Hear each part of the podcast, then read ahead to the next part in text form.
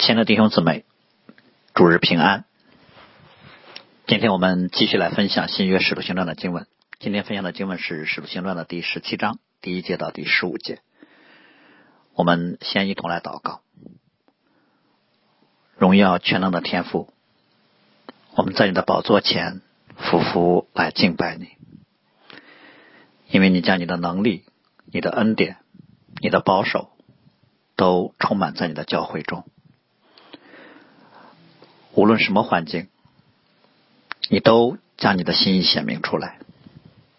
你配得我们一切的颂赞和感恩。求你的灵也继续在你的教会中工作，借着你所赐下的话语和你在历史当中的作为，让我们心存敬畏，来跟随服侍你。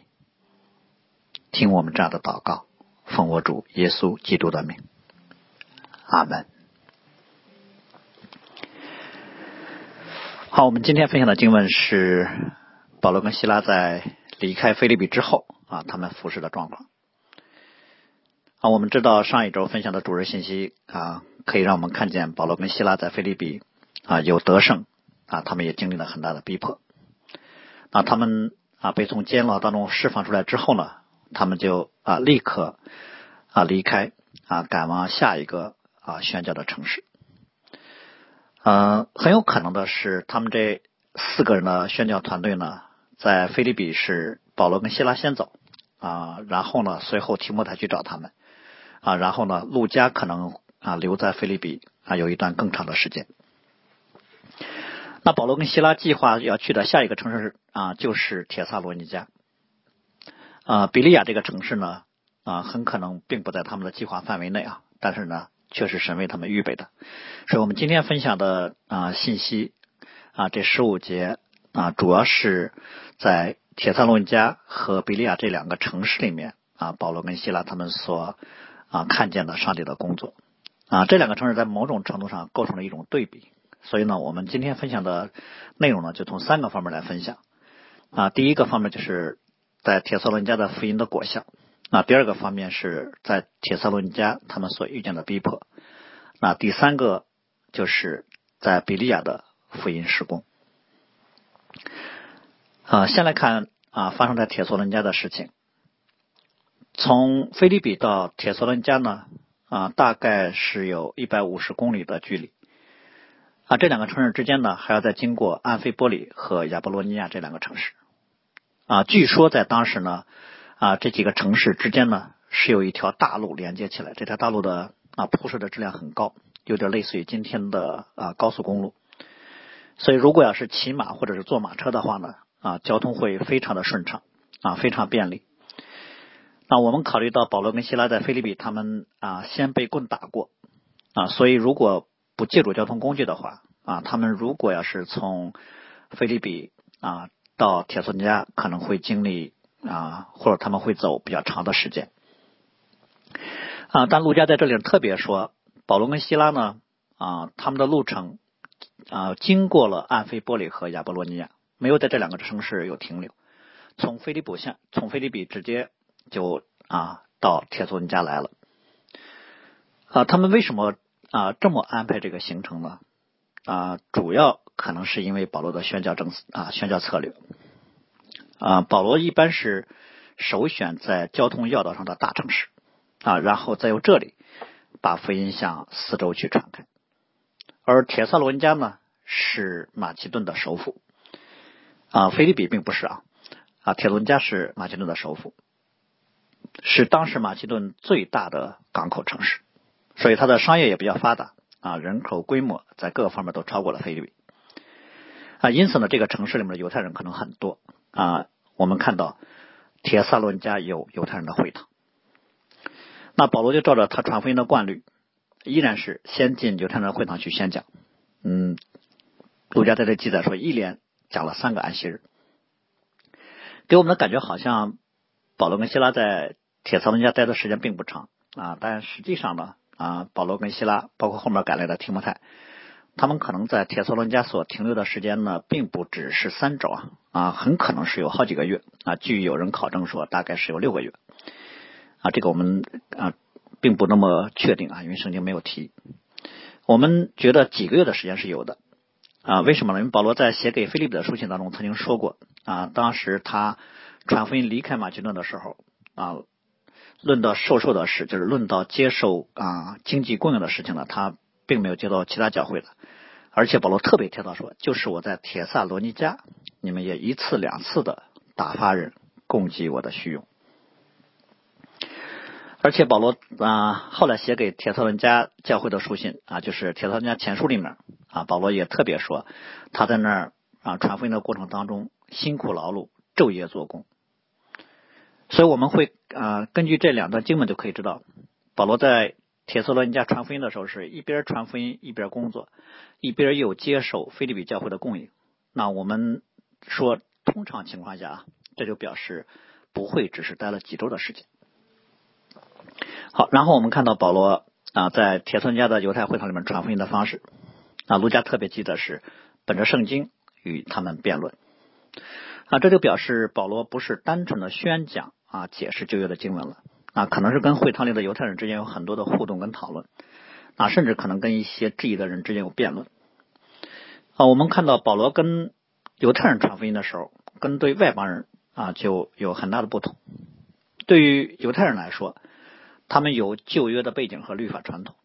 而且呢，他们在会堂里面直到今天啊，就直到保罗去传福音的那个时候，每个安息日他们都还在会堂里面聚会啊，都还都还会读旧约。那本着旧约来讲明今天已经应验在耶稣身上的福音，对于犹太人来说就是最合适的传福音的方式。所以保罗的思路就是指着旧约当中的一些经文。啊，向他们讲明，耶稣就是神所应许、他们所一直所盼望的弥赛亚。而我们这旧约里面有很多关于弥赛亚的预言经文，啊，出现比较集中的呢，就是以赛亚书和诗篇。啊，比如说以赛亚书的后半段，啊，整整个以赛亚书的啊主题呢，都是啊受苦的仆人。啊，但后半段呢，啊，特别是以赛亚书的五十三章，啊，就非常清晰的啊把。上帝所预备的那位受苦救主的形象给描绘了出来，而诗篇里面呢啊，主要提到了弥赛亚的复活啊，这些经文呢啊，不单是保罗引用啊，彼得也常常来引用啊，所以我们知道保罗在会堂里面所讲的啊，可能就是本着旧约的经文，让犹太人明白他们所盼望的那位基督米赛亚是从受苦进入到荣耀当中去的。啊，这很像主耶稣曾经在给去往伊玛五斯路上的两位门徒所说的。啊，主耶稣首先说他们啊很迟钝，啊，然后就从摩西众先知起，指着旧约圣经里面所有指着自己的话，都给他们一一讲明白了。所以呢，保罗传的福音对犹太人来说，可能让他们有一些惊喜，但对他们来说并不陌生，因为。他们的信仰经典早就预言了今天发生在耶稣身上的这一切事神借着旧约预先将旧恩历史当中的很多信息告诉了以色列人。我想这是以色列人和其他的族群相比他们的特殊之处。所以对于一个犹太人来说，他们只要能够明白耶稣就是旧约所预言的那一位，发生在耶稣身上的事情和旧约所预言的这件事相符合的，那就证明了耶稣就是神所应许的弥赛亚。啊，这就是啊，这里面所说的，保罗向他们讲解陈明，基督必须受害，从死里复活。又说，我所传于你们的这位耶稣就是基督。啊，耶稣就是基督，这就是福音的核心内容。啊，保罗其实后来在写给其他教会的书信当中也提到过，比如写给格林多教会的书信当中说，我当时所领受又传给你们的，第一就是最重要的，就是基督照圣经所说的为我们的罪死了，而且埋葬了，又照圣经所说的第三天复活了。啊，这就让我们看见旧约圣经在保罗的神学和宣教当中的重要的地位。保罗在铁索伦家的犹犹太会上，以及在后面比利亚的啊福音工作，其实都是借着旧约的圣经来证明耶稣就是弥赛亚。而一个真的相信旧约圣经的犹太人，在听了保罗的这些讲解之后，他也一定会相信耶稣就是基督。而那些不信的犹太人，他们借着对于福音的抵挡，对保罗的仇视，正表明他们本来就不信旧约圣经。所以那些不信的、反对保罗的犹太人，虽然他们也读圣经啊，但他们并不相信这是神的话啊。读圣经而言，可能对他们只是一种获取虚荣或者利益的方式。就像主耶稣曾经责备那些犹太人的时候说：“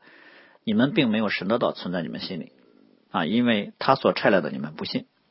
你们查考圣经，以为里面有永生，但给我做见证的就是这经。然而你们不肯到我这里来得生命。那甚至我们说，当这里面特别说本着圣经与他们辩论的时候，可能已经暗示了啊后面保罗所面对的征战啊。虽然说辩论是当时常用的方式。”但是如果是有意抵挡的话，啊，他在辩论当中一旦这个人输了，他就会恼羞成怒。而且呢，这里面特别说保罗是本着圣经，可能也已经暗示了那些反对他的人其实不是本着圣经，而是本着他们自己。圣经只不过是他们利用的一个工具而已。那显然呢，我们知道神的话一旦发出，绝不突然啊，圣灵就借着保罗在犹太会堂里面的。啊，这些辩论让很多人的心灵被开启啊，很多犹太人可能就读懂了啊，就明白了他们过去一直读出没有读懂的旧约的经文，所以很多人就信了。很可能是跟保罗辩论的那些人主要是不信的，后来逼迫保罗的犹太人，而信的这些人可能只是在边上听他们辩论的这些人。所以那些信的人呢，就服从保罗和希腊。啊，服从这个词呢，在这里面表明的是保罗跟。犹太的会堂啊，里面那些人辩论之后呢，可能因为反对，保罗就不能继续在犹太会堂里面辩论了。所以那些信的人就请保罗到自个儿家里面啊，接着再讲。所以服从保罗的这些人呢，应该就在会堂之外，在他们家里就开始了聚会。这就是铁萨罗尼迦教会建立的起初。而且卢加在这里啊，在这也特别说到啊，不但是有很多犹太人信了，并有很多敬虔的希腊人啊，尊贵的妇女也不少。啊，这就再次应验了之前啊，保罗给犹太人们所说的啊，神的道先将给你们是应该的，只因你们弃绝这道啊，断定自己不配得永生，我们就转向外邦人去了。所以铁塔人家教会呢，开始的时候啊，甚至我们可能啊推断出犹太人是一部分，可能很多人是外邦人啊，姊妹们也很多。那我们可能会想说，这么多人信主啊，是不是因为保罗他的口才很好呢？啊，他把那些人都说服了吗？那当然不是了，因为还有很多人反对，还有很多人不信的。嗯，这里面所提到的辩论，其实不是为了突出保罗的口才怎么样，而是为了突出保罗是本着圣经来辩论。所以，这些对于这些信的人来说，与其说是他们听了保罗的劝说，倒不如说是圣灵开启了他们的心，他们顺服了圣灵在他们心里的感动。当然，我们知道保罗作为一个。精通律法的法利赛人，他的学识和他的口才啊，确实很好。但在保罗传福音的过程当中，他对于律法的解读不是出于啊他深厚的学术背景和造诣啊，更不是出于啊他天马行空的发挥啊，或者是对律法的一些揣测，而是因为他曾经遇见了基督啊，他被天上大光所照啊，他曾经被提到三层天上去啊，他听见了隐秘的话语，所以他对于旧约的解读。是基于他对于基督的认识，所以他是被圣灵格外恩待跟开启了的人，他真的明白旧约当中那些预言。所以保罗后来写给铁伦家教会的书信当中也特别说，福音传到你们那里的时候，其实不独在乎言语啊，也在乎全能和圣灵并充足的信心啊。所以这里面我们要稍微解释一下，不是因为保罗有雄辩的口才，而是神的灵借着他把福音真理宣讲的明白，让听见的人。无可辩驳，所以凡听见的人都不能说我不信啊，是因为神没有对他们讲明。不，神早借着他的仆人把福音讲明了。所以保罗说，如果我们的福音蒙蔽，就是蒙蔽在那些灭亡的人身上的。而且主耶稣对此有更进一步的教导说，如果我没有来教训他们，那他们就没有罪；但如今他们的罪就无可推诿了。啊，我们也知道。宣教的过程其实就是属灵征战的过程啊，在有很多人信的同时啊，也有很多不信的人，而且那些人会起来反对。所以不信的犹太人呢，不但不让保罗在会堂里再讲道了，而且当他们看见有越来越多的人开始到耶稣家里面去听保罗讲道的时候，他们的嫉妒啊就爆发出来了。所以我们看见反对保罗的人，其实啊在初期教会开始建立的时候，首先并不是来自于外邦人，而是来自于自己的同胞。那些不信的犹太人呢？他们的不信，嗯，不是因为保罗讲错了，反而正是因为保罗讲的是真的啊。他们甚至他们心里知道保罗讲的没什么问题，但他们却不能听。哦，我们看到这就是人性的荒谬。很多时候我知道你讲的是对的，但正因为你讲的是对的啊，所以我才生气，所以我才不能听，所以我才反对你。我们看见支配人心思和行动的很多的时候，其实不是对错，而是自我。那这就是《使徒行传》里面多次提到的犹太人心里嫉妒，他们反对是因为他们嫉妒。嫉妒呢，就是我们啊常说的，一个人想要啊想要的东西啊，他发现别人身上有，因此他就仇恨别人。啊，这里面不是第一次这么提了啊。啊，其实啊，问到主耶稣的时候啊，也是特别说犹太人是出于嫉妒。啊保罗跟巴拿巴第一次旅行不到在比西里的安提阿的时候呢，也特别提说犹太人看见人这么多，就是信啊福音的人这么多，就满心嫉妒，应驳保罗所说的话，并且回谤。我们知道犹太人其实也很注重向外邦人宣讲律法，也就是说他们啊也很乐意看见外邦人来皈依犹太教，但是呢。虽然很多外邦人的确是被犹太会堂所吸引，但是他们看见的是，相对于保罗在会堂里面讲解圣经所造成的这种影响力来说，保罗这几周时间所吸引的人，可能就超过了很多年他们在这个城市里面的努力。所以他们的嫉妒主要是他们看见了这么多人都听了保罗了，啊，其中还有很多是外邦人。啊。其实这原本就是他们想要的效果，就是这些嫉妒的犹太人，他们想要。像使徒保罗这样的属灵影响力，他们想要众人那种渴慕、兴奋、喜悦的眼神啊，投射在他们身上。他们想要同族和外邦人对他们的仰慕，也就是他们想要这些人都归附在他们以下。而且他们一开始呢，嗯，跟保罗的辩论就不是为了寻求真理，他们就是为了显出自己对于律法的精通啊，显出他们的见识。他们想借辩论的机会抬高他们自己，但他们没想到的是啊，他们被保罗给驳倒了啊，在在，也就是在他们看来，众人对保罗的跟随啊，不单是保罗得到了他们一直想要得到的那个人心，而且他们自己损失了很多原本在会堂里面已经有的影响力，而且他们还看见这么多外邦人和尊贵的妇女，啊，可能。在他们眼中啊，这些人一直都是他们很想要拥有的人脉和资源，所以保罗所做的这些事就成为就成为了他们心里的那根刺啊，就成为他们内心的痛苦了啊。实际上，就像我们刚才所说的，保罗对旧约圣经的这些解读，不是因为啊保罗的学问多大啊，人们对于保罗所讲解圣经的信服，也不是因为保罗的口才多好，反而呢，这福音。本是神的大能，吸引人的是上帝的真理。神的话本身就带着能力，神的话一出口，或者吸引人来谦卑的信服，或者就显明一个人的刚硬和罪恶。对于这些不信的犹太人，他们的确是听见了，但就像以赛亚书里面所说的，他们听是要听见，却不明白；看是要看见，却不晓得，因为他们并不真信上帝，因此他们也不关心灵魂得救，也不关心永生。啊，因此呢，他们其实并不关注保罗跟他们所辩论的是什么，保罗所讲的是什么，啊，他们也并不关心保罗讲的是对是错，他们关心的是这个人竟然抢了我的风头，啊，夺去了原本我想要的东西，所以在他们眼眼里面来看，保罗是跟他们来争抢人心，啊，争抢虚荣，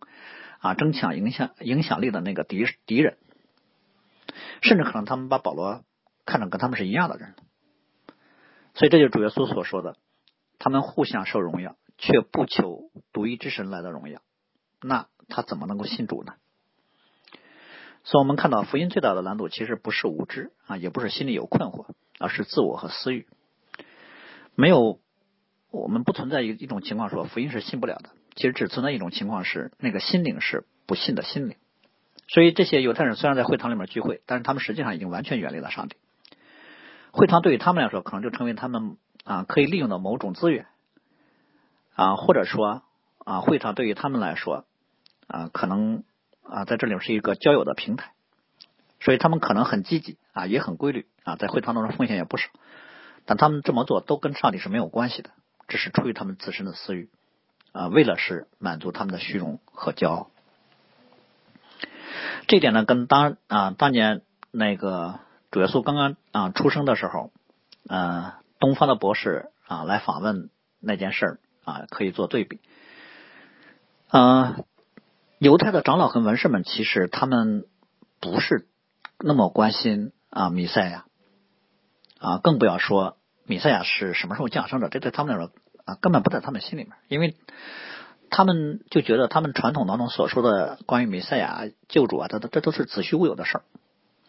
所以东方的博士来问的时候，他们直接就说在伯利恒，然后说完就走了。但是希律非常关心，因为希律是从一个属世的政权的角度来看弥赛亚传说的。对希律来说，嗯，哪个男孩是不是弥赛亚，这都不重要，影响了我，这很重要。所以对希律来说，我不管你是谁，影响了我的统治，影响了我的权势，那我都要杀掉。嗯，可以这么说啊，犹太公会和各地犹太会堂里面这些不信的犹太人，之所以如此的敌对福音和使徒，啊，可以说他们身上是啊文士和希律的一种结合体。他们既不信神，又关注自己在世的虚荣，所以他们就恨福音和使徒。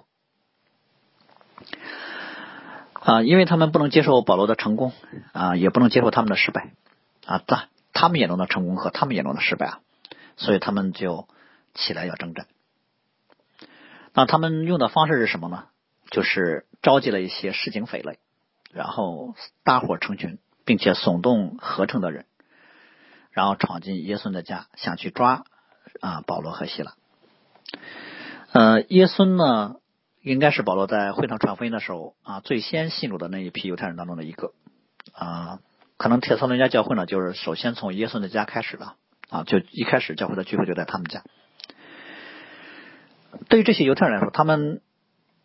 闯进犹太人啊，闯进耶稣的家啊，这已经是啊啊暴民了。但是因为耶稣是本地人啊，所以他们直接下手对耶稣有什么作作为的话，其实不是特别容易。他们的想法就是直接对保罗跟希拉下手。那如果能够把保罗跟希拉抓住，然后把他们打啊拉出来啊，在这个过程当中，如果把他们打伤了，或者甚至打死了。啊，对于那些耸动的犹太人来说，他们会觉得这没关系。为什么？因为他们没有出现在最前面，他们只是在后面这个挑唆别人的啊，追究责任可能也追究不到他们身上去。所以，我们从他们这些行事为人呢，就可以看出他们内在当中的那个邪恶。啊，甚至我们说，从他们召集市井匪类来看，铁斯罗尼家的这些犹太人呢，可能跟当地的这些地痞流氓有很密切的交往关系。啊，但。他们是这么计划的，嗯，上帝的心意其实远超过他们。保罗跟希拉早就知道了消息，所以就已经先躲起来了。所以我们看到，虽然啊，使徒们经常面对啊生死危机，但神的保守却一直同在。所以这些犹太人啊耸动的那些匪类们呢啊，并没有抓住啊保罗跟希拉，所以呢，他们就把耶稣和几个弟兄拉到地方官那去了。我们就看到他们的第一目标，就是在不经审判的情况下，利用群众啊来谋害保罗跟希拉啊。佩尔丘西斯才是把耶稣和几个弟兄啊带到罗马的官员面前去。这个其实就提供了一个我们去读铁特文家前后书的一个重要的背景，就是这间教会从一开始就处在一个极大的逼迫和压力当中，他们面对的征战可能超过了过去保罗所建立的所有的教会啊，因为。啊，从过去一直到现在，虽然都是保罗直接面对了逼迫，但是这次的不同就是啊，他们没有抓住保罗，这次是压力直接就放在了初见教会的这些弟兄姊妹身上了。这些人把耶稣等弟兄拉到罗马官员面前所，控告他们的第一句话就是：“那搅乱天下的到这儿来了。”啊，耶稣收留了他们。显然，我们看到这些犹太人可能已经知道了啊，保罗之前所经历的这些事情。或者说，他们已经知道了发生在菲利比、比西里的安提亚、以哥念卢斯的这些事儿。嗯，当然了，我们知道，对于犹太会堂来说，保罗从某角度的确可以称得上是搅乱天下的，因为保罗所传的福音对旧约圣经的解读，对犹太人来说形成了很大的冲击。而且呢，不管是犹太人、外邦人啊，单从一个信主的基督徒来说，从内在生命的角度啊，一个人如果认识了耶稣，他就从罪和死亡当中被解放出来了。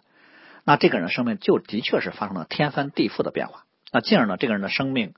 就会影响他的生活啊，就会影响他的行啊行为处事等等啊，这也会对周围就产生了很重大的影响啊。所以从某个角度来说，说保罗是搅乱天下的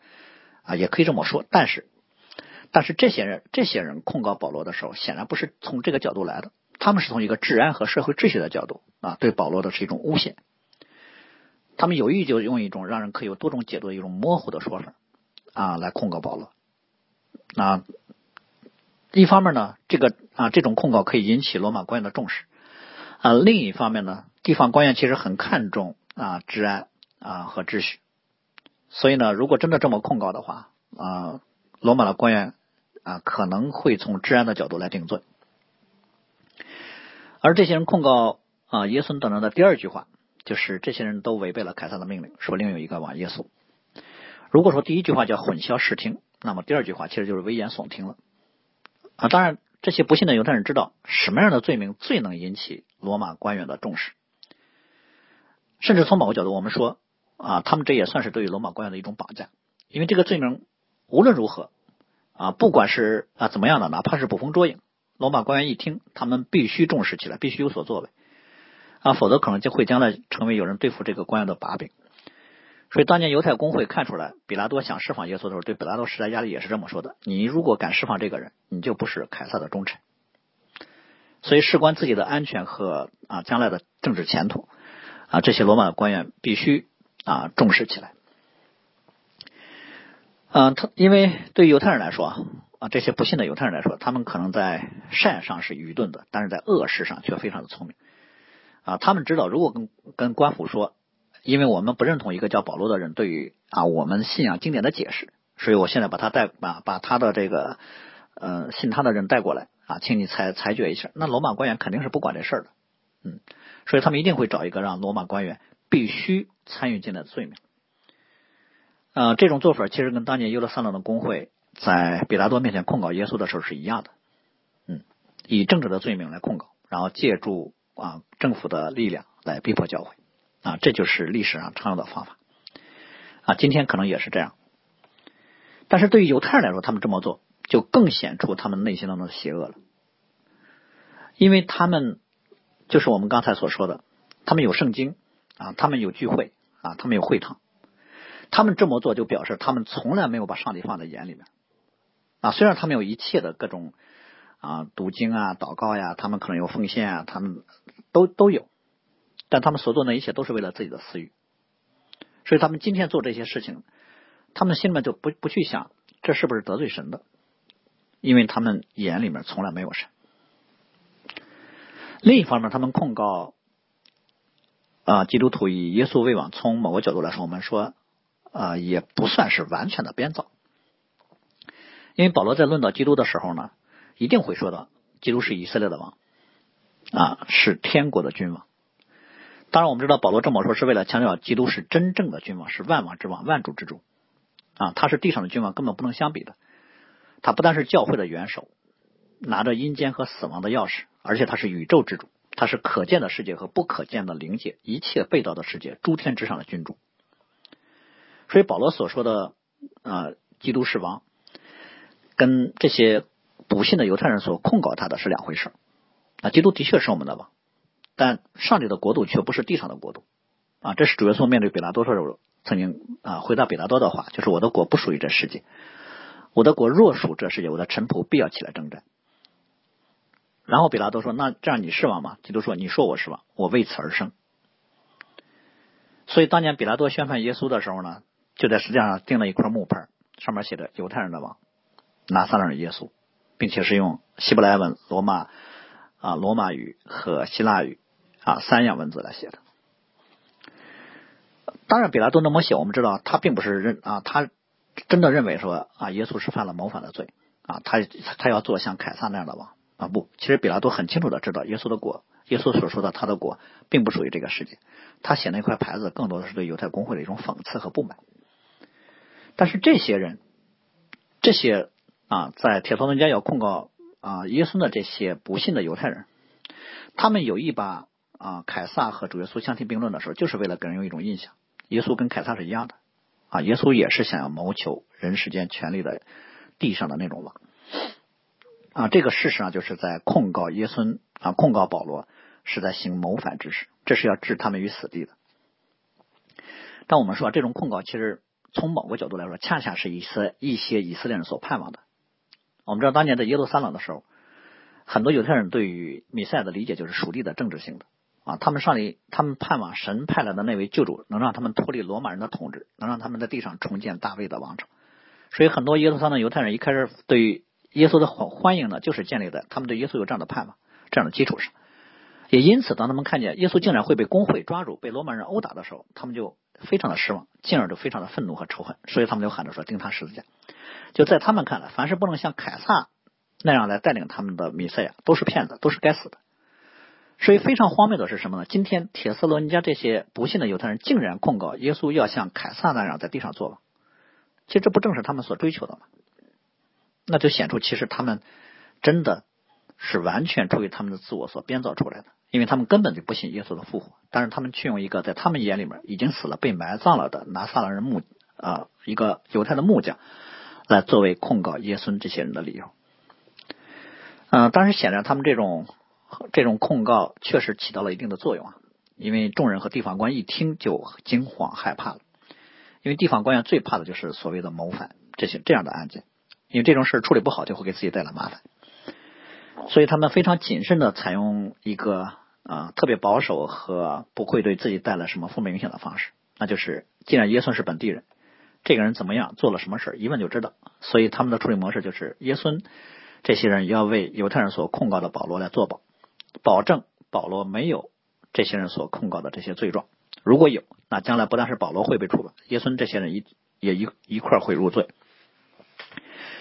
嗯，但这里的做保呢，呃，很有可能也是同时不单是要做保证啊，可能还要交纳一定的啊保险金啊，甚至可能耶稣还要承诺，不管保罗是否有罪，都不能再接待保罗。好，然后我们来看啊比利亚的福音工作。那铁索尼迦的弟兄们呢，就随即在夜间打发保罗跟希拉往比利亚去了。啊，比利亚这个城市呢，是在铁索尼迦西南大概七十多公里的一个地方。这个城市和铁色伦加教会啊，或者是和铁色伦加城啊，这个城市和铁色伦加城市啊里面的犹太人就形成了鲜明的对比。他们的对比在哪呢？就是陆家这里面所说的，这地方的人呢，贤于铁萨罗尼加人。贤于这个词呢啊，就是心灵高贵啊。吕仁中本就译成说高尚啊，思高本译成有开明。嗯，的确，这可以称为是高尚啊。按照保罗在罗马书里面所说的，凡寻求尊贵荣耀不能朽坏之福的神，都以永生报答他们。那我们同样的可以这么说，凡寻求尊贵荣耀不能朽坏之福的，都是高尚的行为。而比利亚的这些犹太人的高尚，或者说他们的开明，表现在哪儿呢？表现为三个方面：甘心领受这道，天天查考圣经，要晓得这道是与不是。所以我们会看到，好像。他们也没做什么，就是天天查考圣经。是的，一个人只要不被自我的恶念和私欲所辖制，愿意来思想神的话啊，不带着恶意去抵挡，不带着冷漠去拒绝，愿意对话，愿意思考，愿意明白啊，这就这就已经是非常高尚了啊。就是其实就是一个人如果渴慕真理啊，勤于思考啊，深思明辨啊，这就非常好了。所以我们看到，对于上帝的话语呢，神其实允许有人不明白，一开始。啊，有疑问，但是神更喜悦，要来思考啊，要来讨论。所以有时候信的过程其实就是理性的疑惑逐步的被解决的过程。所以一个人可以诚实的怀疑啊，只要不是心存恶意，你只要真心寻求啊，就一定会有圣灵的开启和光照啊，神就会给恩典，让人从愚蒙和遮蔽中被解救出来啊，他的心灵然后就会明白。同时，我们看到比利亚人不单单只是安息日来听一下啊，鲁家说他们是天天查考，嗯，这就说明他们真的是关注信仰，所以他们就会啊拿出很多的时间精力投入在查考圣经上，因为他们相信这是他们的生命啊，这个世界上其他任何事都没有比这件事更重要的，也就是说，神比一切都重要。今天可能会有人说，我总得先有饭吃才能寻求神吧，但是圣经里面主耶稣却说。你们要先求他的国和他的义，这些东西都要加给你们的。神从来不忽视我们的生活供应啊，只是生活和上帝哪一个更重要，哪一个更靠前啊？这个顺序非常的重要。显然呢，对于不幸的犹太人来说呢，啊，神比属世的这些吃喝享受、地位、权势等等就差远了啊。当然了，如果没有永生，没有上帝，没有审判啊，这个世界上也就没有好与坏、善与恶，的确就没有必要考虑什么将来啊、公义啊这些问题了。就像保罗说的，那我们就吃吃喝喝吧。但是如果真的有神、有永生，那一个人就需要来想一件事儿啊，你赚到了全世界，赔上自己的生命有什么益处呢？所以比利亚人真的是关注永生，在他们身上我们就看见了主耶稣对于专心寻求之人的应许和恩待，就是主耶稣曾经说过的：“你们祈求就给你们，寻找就寻见，叩门就给你们开门。”那比利亚人愿意来抄考圣经，我想这是保罗非常乐意看见的事情啊。保罗不会因为他们一听保罗所所讲的，然后还不信，还要自己去看圣经，然后保罗就很不高兴啊。保罗不会这样的。因为他并不是传自己，他本来就是要来传神让他去传讲的话。嗯，如果因为他所讲的，有人愿意来考察圣经，这是他啊内心本来就啊所追求的，他的目服饰目标就是要把人啊引到基督的面前啊，借着基督让人来认识神。所以我们也看到，上帝的话语其实不怕一个人啊来思考。啊，反而非常欢迎一个人来思考、来探讨。基督信的特点就是这样，不是要求一个人在啊懵懂无知的时候啊，就是啊很多时候都还不清楚啊，都还不懂的时候就来信。反而呢，基督信仰所说的信心啊，与所信的对象之间的认知啊是协调和不可分割的。就像旧约里面啊先知所说的啊神界的先知所说的。我的民因无知识而灭亡啊不啊，包括我们很熟悉的人活着不是单靠食物，乃是靠耶和华口里所出的一切话。所以主耶稣在新约里面也说，叫人活着的乃是灵，肉体是无意的。我对你们说的话就是灵，就是生命。所以就像我们啊在啊洗礼之前一般都有出勤的课程啊，还要有面谈，就是为了尽量的使人要明白，在洗礼之前要明白你所信的是谁。像保罗所说的。我知道我所信的是谁，也深信他能保全我所交付他的。信主之后，我们更是鼓励大家要去读圣经啊，要查经啊，要听讲道啊，也还要有各种真理的教导啊。一方面是为了让我们把上帝的道丰丰富富的藏在心里面，其实更重要的是什么呢？更重要的是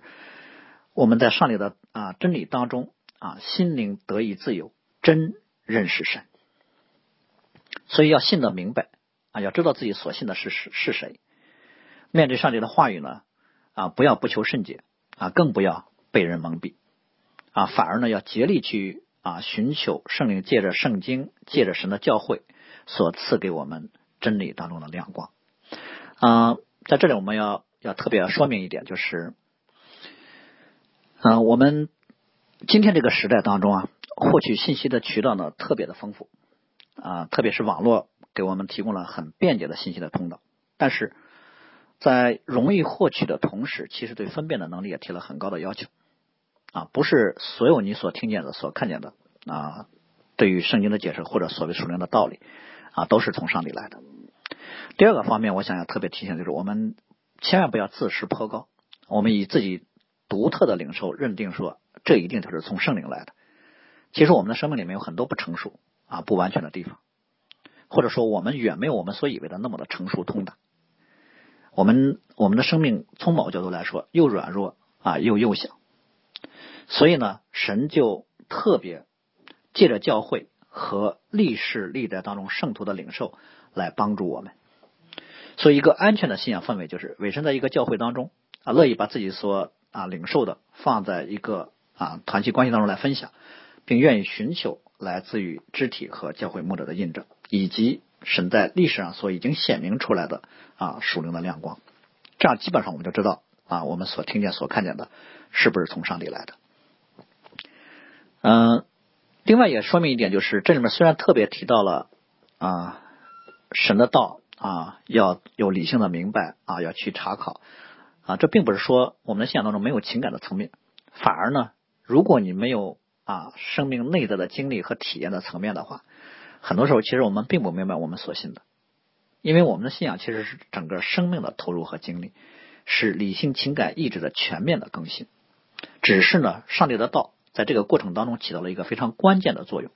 我们是借着对神话语的信心和顺服，才有了更加深入和更加全面的生命体验。呃，就照着主耶稣所应许的，凡寻求的都能得到，啊，愿意探讨和寻求的就有恩典赐下。所以，比利亚的啊会场当中有很多人都信了。这里面我们要特别说到一点，就是，呃，路加在这里面特别说到，他们中间很多人信了，又有希腊人。啊，又有希腊尊贵的妇女男子也不少。我们如果对比一下，前面铁索尼亚教会是有许多敬虔的希腊人，尊贵的妇女也不少。呃，这里面这个语序发生一些变化，可能主要是为了表示啊，比利亚教会信主的外邦尊贵的妇女，比铁索尼亚教会里面信主的姊妹还要多。所以我们啊，就特别留意到一个很有意思的问题啊，就是从菲利比到铁索尼加到比利亚。这三个城市里面都有姊妹信主的记录。菲利比自不用说了，吕利亚本身可能就是教会的带领同工啊。铁托罗尼加和啊比利亚这里面特别都提到了尊贵的妇女。呃，一方面呢，这里面尊贵妇女可能是表示当时在欧洲的女性社会地位很高，有一定的影响力在社会上；另一方面，可能更是表明啊，他们有见识、有良知，对真理有追求，神就格外的施恩给他们。其实这也再次提醒我们。神造男造女呢，只是次序的不同，没有高低贵贱的不同。那上帝赐给姊妹啊，赐给女性的恩典能力，并不比给男性少。啊，就像上周园林分享的时候所说的啊，其实事实上从初期教会开始，直到今天，教会里面啊敬虔热心的姊妹，可能一直啊就占多数啊，这可能就是教会的常态。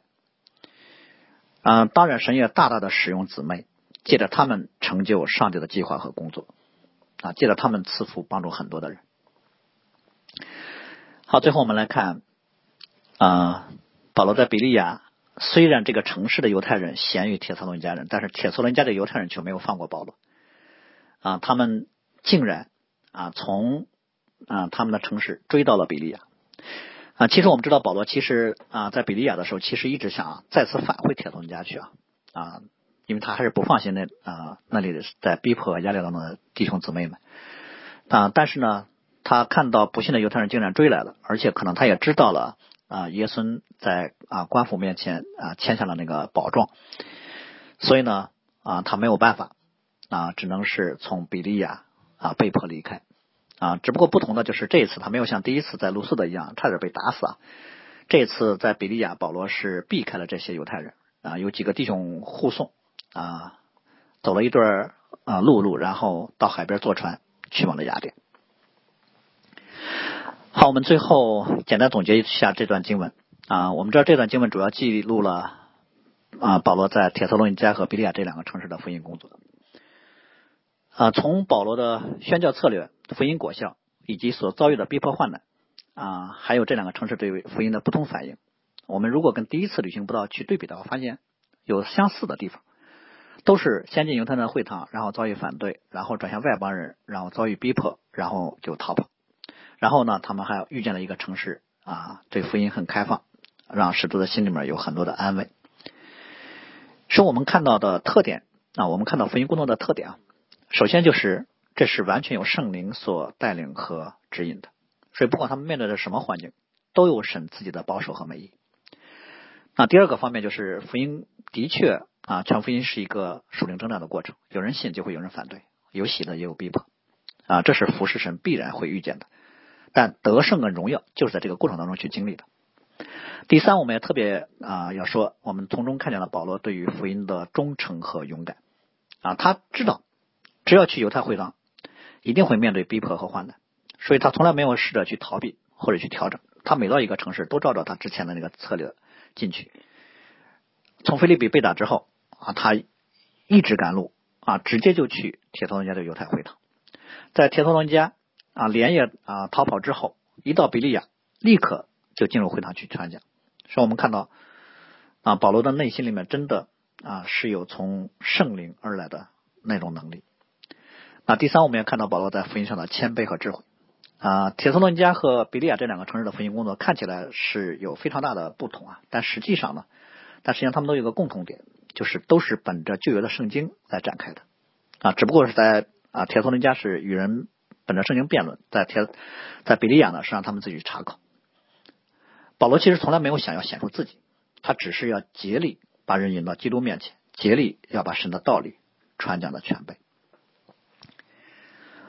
那最后，我就以保罗晚年写给提摩太的书信当中的一段话啊，来作为我们今天正道的结束和劝勉。保罗这样说：“我为这福音奉派做传道的，做使徒，做师傅，为这缘故，我也受这些苦难。然而我不以为耻。”因为我知道我所信的是谁，也深信他能保全我所交付他的，直到那日。你从我听到那纯正话语的规模，要用在基督耶稣里的信心和爱心，常常守着。从前所交托你的善道，你要靠着那住在我们里面的圣灵，牢牢的守着。我们一起来祷告。是的，主啊。你已经以你大能的作为，将一切关乎金钱和生命的事情都赐给了我们，因为这真理是在我们主耶稣基督里面所赐给的，我们从他丰满的恩典里面都领受了，而且恩上加恩，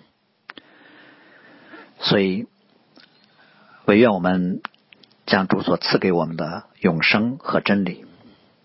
看得比我们的今生。更宝贵，比我们的生命更宝贵。也因此，愿我们在基督里竭力追求，或者可以得着主耶稣要得着我们的。求圣灵将基督的爱充满在我们里面，常常吸引我们的心，不骄傲，不麻木，一生追求蒙。